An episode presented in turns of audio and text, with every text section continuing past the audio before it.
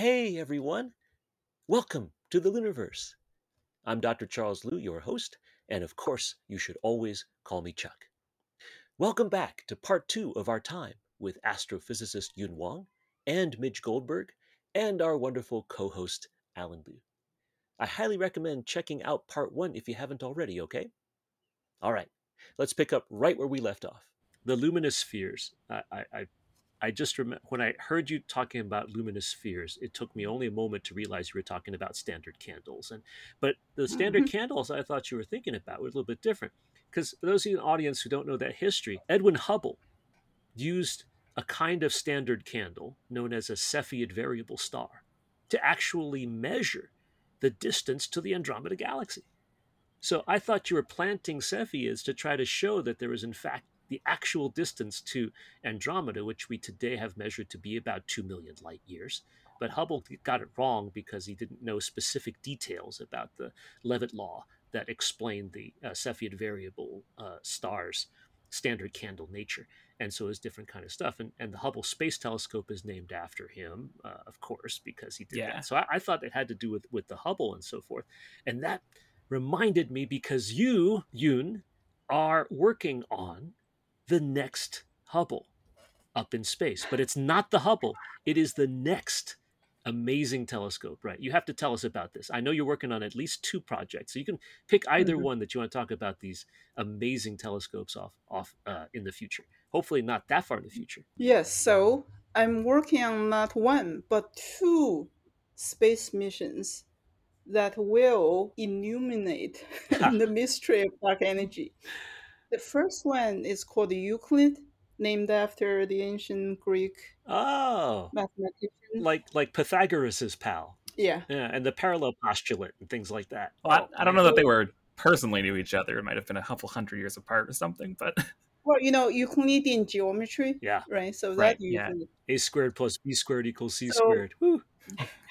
So the Euclid mission will be launched in the first half of this July. I'll be flying out to Florida to watch it taking off. Wow. So psyched. Wow. So Euclid is a 1.2 meter diameter space telescope. about four and a half feet wide.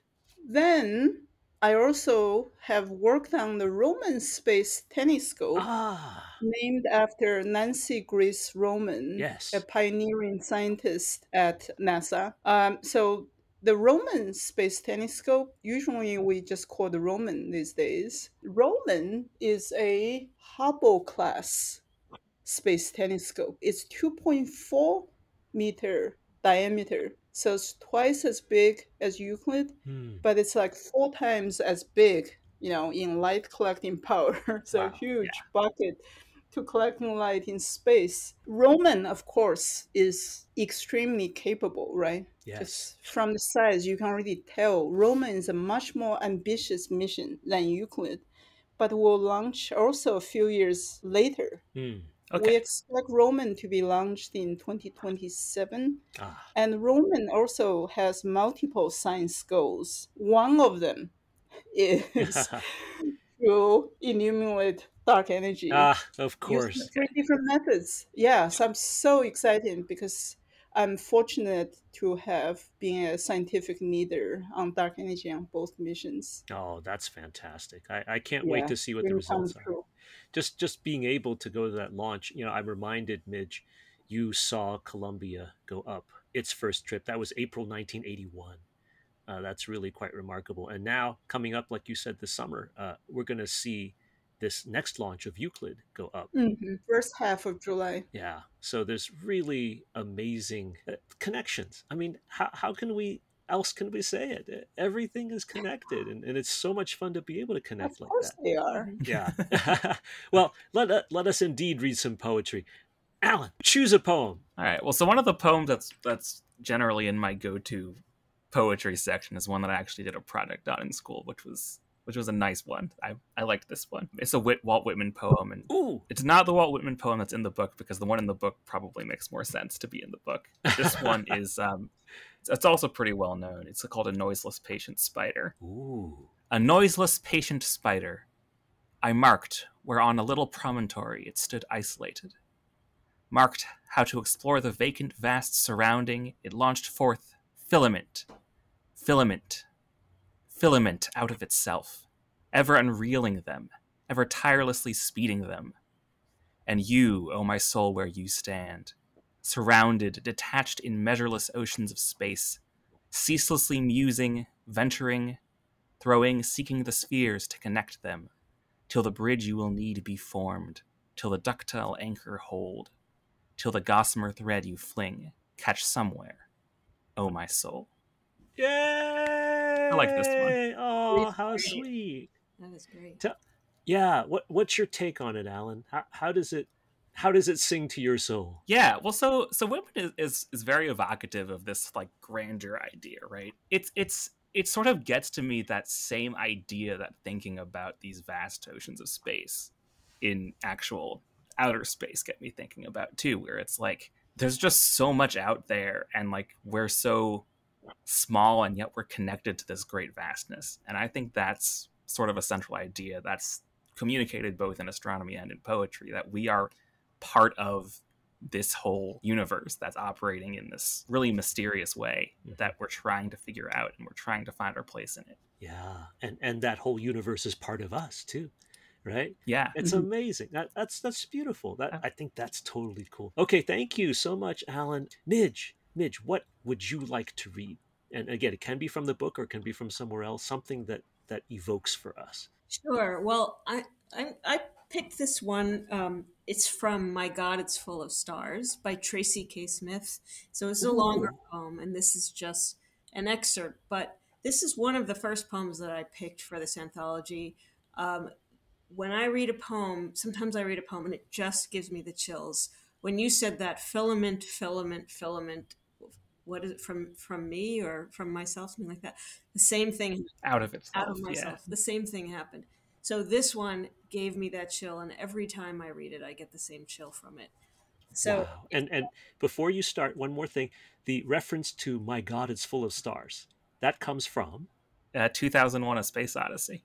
Um, I believe it's in the book version. I don't know if it's in the movie version. But there it's it's what the astronaut going through this monolith thing is first comment is about it. it's amazing how much more I'm learning about my own book just tonight, listening to all of you. to hey, explain her poem, and now you've told me about the title, which I don't know how I didn't know that, but now I know. yay! Astronomy helping poetry. All right, or sci-fi in this case, but that's okay. It all counts. It all counts. Yeah. Okay, please go ahead. Read, read this again. Again, it's it's Tracy. Tracy K. Smith, and uh, yeah, it's her, her father actually worked on the Hubble, so this is a Oh. poem about that.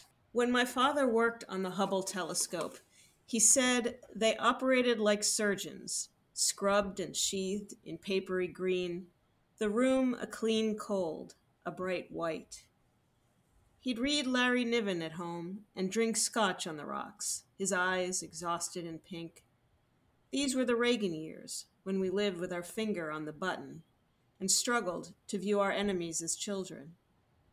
My father spent whole seasons bowing before the oracle eye, hungry for what it would find. His face lit up whenever anyone asked, and his arms would rise as if he were weightless, perfectly at ease in the never ending night of space. On the ground, we tied postcards to balloons for peace. Prince Charles, married Lady Di, Rock Hudson died. We learned new words for things. The decade changed. The first few pictures came back blurred, and I felt ashamed for all the cheerful engineers, my father and his tribe. The second time, the optics jibed. We saw to the edge of all there is. So brutal and alive, it seemed to comprehend us back. Wow. That's great. And it's so true. Oh my Mm-hmm. gosh.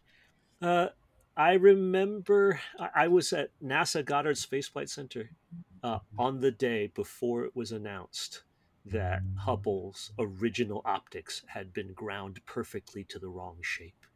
And just hearing and feeling all those folks who had spent their careers, their, their adult lives working on Hubble, and then the feeling uh, in the other direction when the fix was installed a few Mm-hmm. years later, and the jubilation, the Mhm. whole Unbelievable. different switch. Right? You you and you remember that, right? Mhm. Yeah, yeah. Who can forget?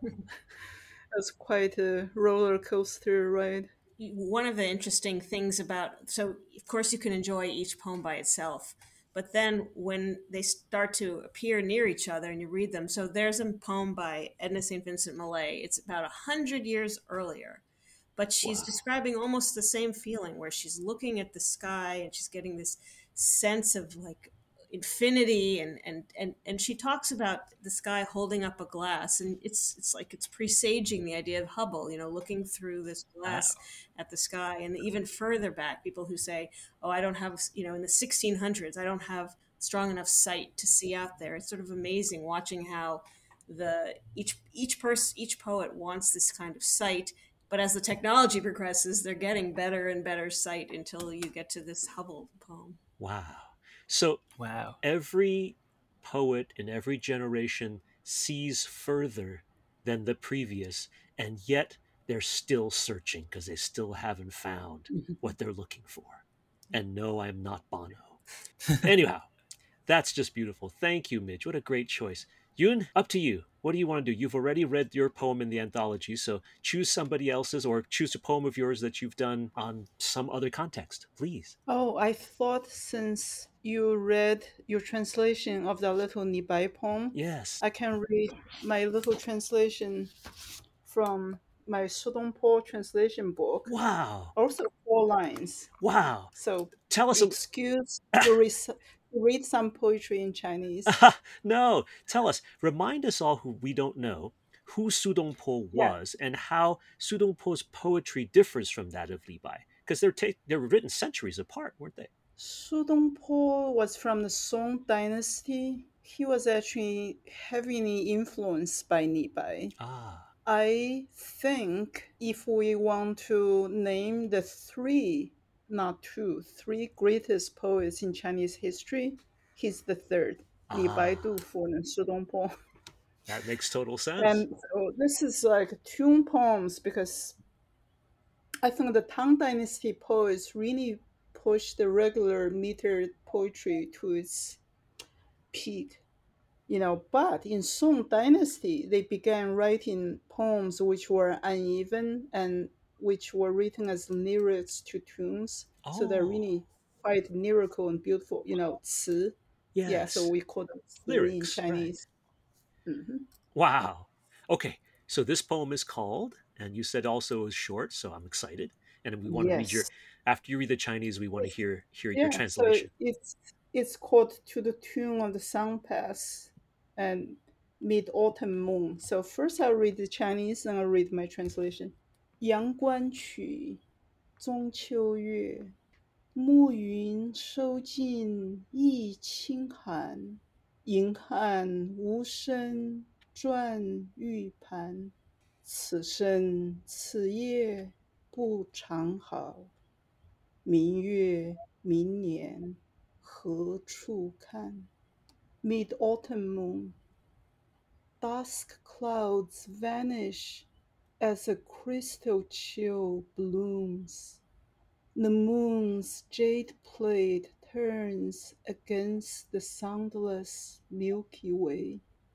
This life, this night, is a flower about to fade. Where will we see this lustrous moon next year? So that's a very short, Wow. the shortest one in the book. no, that's wonderful. But but you know, in its brevity, it covers the whole space, right? Longing, uh, distress. The way that you, you the way that you translated it, it has a very different rhythm from the Chinese, and yet it feels like the same poem because you know, uh, Mhm. That's what I strive for. So thank you for saying that. yeah, it's amazing. Life in universe, right? So Yes. short, transient human existence, you know, against the sunless Milky Way. Yeah, yeah, yeah, and and it even reminds me of uh, Salvatore Quasimodo, who is an Italian poet uh, who also won the Nobel Prize uh, in the mid twentieth century. I don't know if you're familiar with that particular poem. Uh, it's so short, right? Ognuno sta solo su cor della terra, da fito di un raggio di sole e te subito sera. Everyone is born at the center of the world, pierced by a ray of sunlight, and suddenly it's evening. Love that. Brilliant.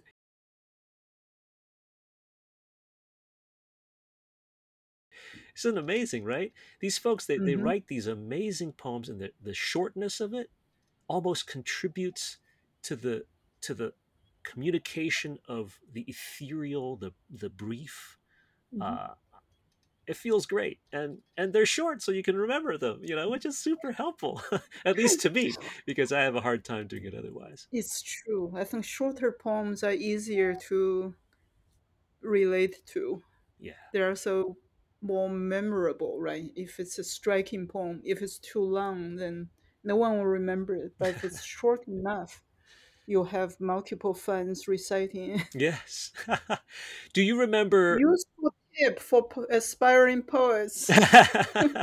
do you remember yun uh, lieutenant commander data's poem about his cat spot from star trek the next Ah. generation Vaguely. it it was terrible it was horrible midge do you remember that i, I know you you know your you know your star trek and star wars pretty well too I, I do. I remember him doing it. I don't. Do not remember the poem itself.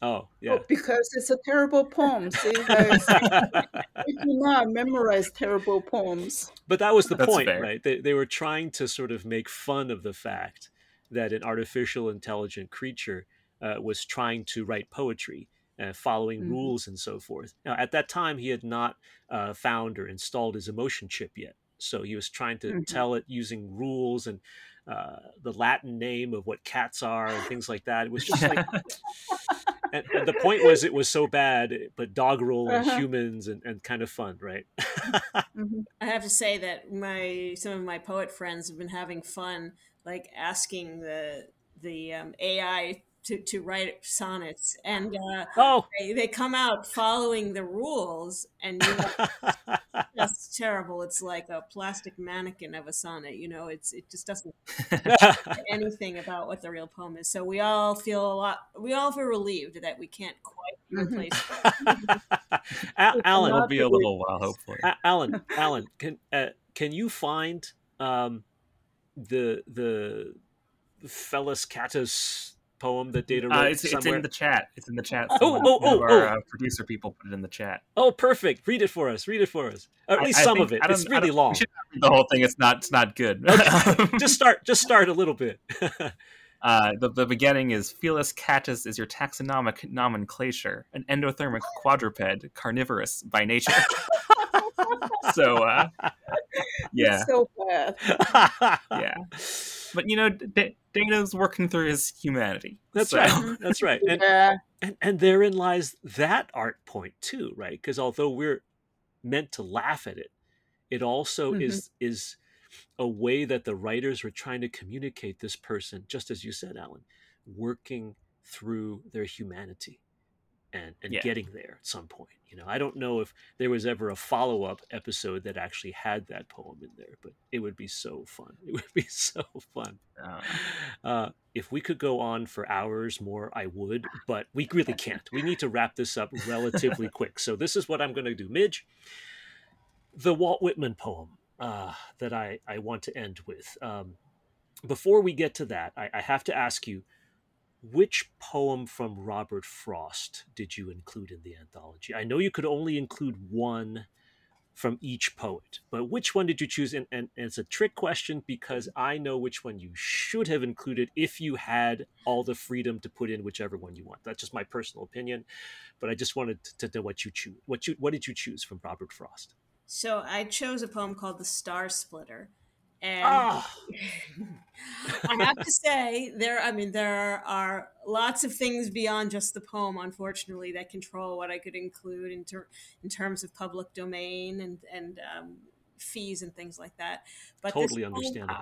Well, yes. This poem does have the. I mean, I think this might speak to an astronomer's heart that a man burned down his entire house for the insurance money so that he could buy a telescope. Yes. That's how much he wanted to understand his place in the universe. So yeah, yeah. So so okay, I I totally respect that. I'm cool with that. I would not burn down my house because although I love the universe, I would prefer to sleep indoors. But I'm just saying, if you guys all ever get a chance to check out Choose Something Like a Star by Robert Frost, which is written in iambic tetrameter. Again, one of my favorite meters. Sorry, Shakespeare. The fifth, the pentameter, just one uh, foot too long, in my opinion. But but that's just me. That's just me. But uh, that's a beautiful poem, and and we'll we'll go for it some other day. uh, but the poem I, I wanted to end with and have you all sort of think about it and comment on it, and then I would give you my take of of what it means. Is from Leaves of Grass, Walt Whitman, and it goes something like this: When I heard the learned astronomer when the proofs, the figures were ranged in columns before me, when I was shown the charts and diagrams to add, divide, and measure them, when I, sitting, heard the astronomer where he lectured with much applause in the lecture room, how soon unaccountable I grew tired and sick, till, rising and gliding out, I wandered off by myself into the mystical moist night air, and from time to time looked up in perfect silence at the stars. Midge, talk to us about this poem. Well, I think I told you a story that when we launched this book in Cambridge, the director of the Institute of Astronomy was there, and I I, I, had that was Cathie Clarke, right? That's right, Cathie Clarke. Yeah. And mm-hmm. she, um, each reader could pick a few poems from the book to read. And as I offered her this, I thought, oh no, that that poem's in the book. How embarrassing! I hope she doesn't notice it, or she'll think I'm insulting her. And then she sends me back her list of poems that she wants to read, and that was one of them. And she and she introduced it saying, you know, sometimes astronomers can be a little boring and uh, go outside and look at the stars. So I I'm glad that I'm glad it finds a place among astronomers as well as poets. Allen, that's good. Allen, your take as a as a fine amateur astronomer yourself. Uh, yeah, I mean, you know, there's nothing cooler than than watching someone when they first see Saturn's rings through a telescope mm-hmm. or Jupiter's moons to a little bit of a lesser extent, and mm-hmm. then just even even without a telescope or something, just pointing out to someone like that is the planet Venus, and they're like, "Whoa, you can see the planet Venus just with your eyes? That's so cool!" And I'm like, "That is the best," because you really gain an appreciation for how the solar system is, and then also for how people view it and how much they're excited about that kind of stuff. So cool. yeah, look up at the stars. You need to do that. Yun, what do you think? I must confess, I used to hate that poem, but now I feel differently, right? Because it's framed in Midge's book. You know, I think I, now I have a new perspective. Hmm. Um, so yeah, I don't hate it anymore. You know, so I, now I think it's it's a fine poem, you know, about a different perspective. Mm-hmm. Sorry to say, I still don't love it. it's okay. really okay. So, so let me tell you my take on this. Um, I was introduced to this poem by an astronomer, David Malin, who included it in one of his books about the universe. David Malin, a tremendously talented astrophotographer as well as a researcher in Australia. And uh, David put it in his book just by itself, Walt Whitman, and I, I read it. And the first impression I got when reading it was kind of like what you thought, Yun. I was mm-hmm. like, young man, get back into my classroom. What are you going outside for? Sit down, sit down. I'm not finished yet. You know, that was my original thought. But then I, I tried to think about it some more. I said, well, if if David included it, and, and an amazing astronomer uh, is David, uh, let's figure out why. And then it came to mm-hmm. me the first four lines, the narrator is being passively shown astronomy. Mm-hmm. I heard the astronomer. Mm-hmm. The, the proofs were ranged before me. I was shown charts and diagrams. I, sitting, heard the astronomer. is a passive way of absorbing the universe. The last four lines are active. He grew tired and sick. He didn't want to be passive anymore. He rose up, he glided out into the air, and then he looked with his eyes. The, the answer really is that. Walt, Walt Whitman is well known uh, in in most literary circles as being very anti-intellectual. He he disdained formal education and so forth. That's so, what I reacted to. I right, absolutely, Yeah. yeah. He he and I part company on that. I think there is a place for formal education and a place for informal education, but in the end, the idea that when you want to learn about something, and especially something as grand as the universe, right, you Mhm. want to do it actively. You want to go out and seek it. You want to look. You want to see stuff, and then maybe you reach that idea uh, that Allen was talking about, right? That looking and seeing, wow, that's so cool. Or as Midge, you know, was saying that that Cathie Clarke was talking about, right? Uh, yeah, sometimes so listening is really boring, but go out and do it. It's pretty yeah awesome. so now now i can read it almost like a cautionary tale right how not to Teach astronomy. teach people about astronomy so that they're bored to tears right Yeah. so that now tying in with the theme of this chat right yeah, poetry is a perfect vehicle for teaching astronomy it absolutely no is. charts no columns just poetry yeah and as we have shown, astronomy teaching poetry.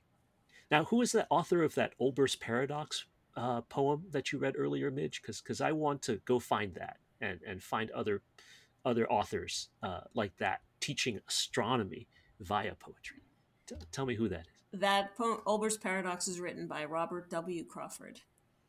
Not to be mistaken with Robert Crawford, the um, Scottish poet. This is an American poet.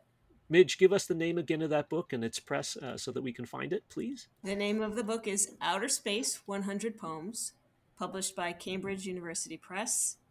And if you want to learn more about it, it's at cambridge.org slash outer space.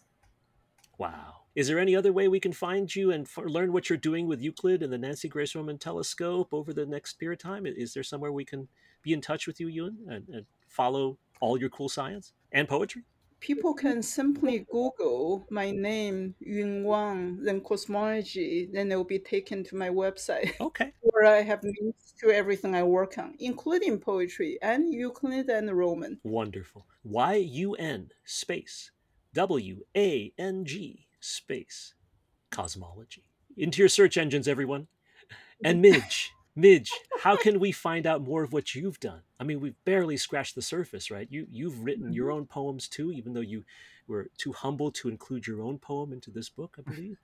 Tell us how we can find your work and what you do. Well, I have a website, midgegoldberg.com, and it has I it has my poetry books and different events that I'm participating in, both online and in reality.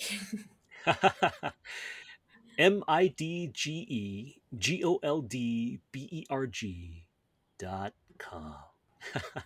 Cool. Midge, Yun, thank you so much. Uh, please come back again. We have so much more to talk about, so much more to discuss about our work and what we love to do and our poetry. Well, not my poetry, your poetry. thank you again. thank you so much for being here. Thank you. No, thank you. Has been an honor and a pleasure.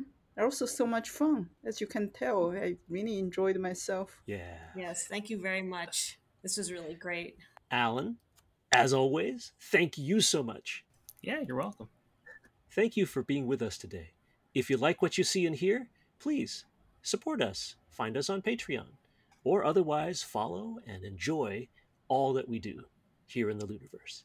Thank you for being a part of the LIUniverse.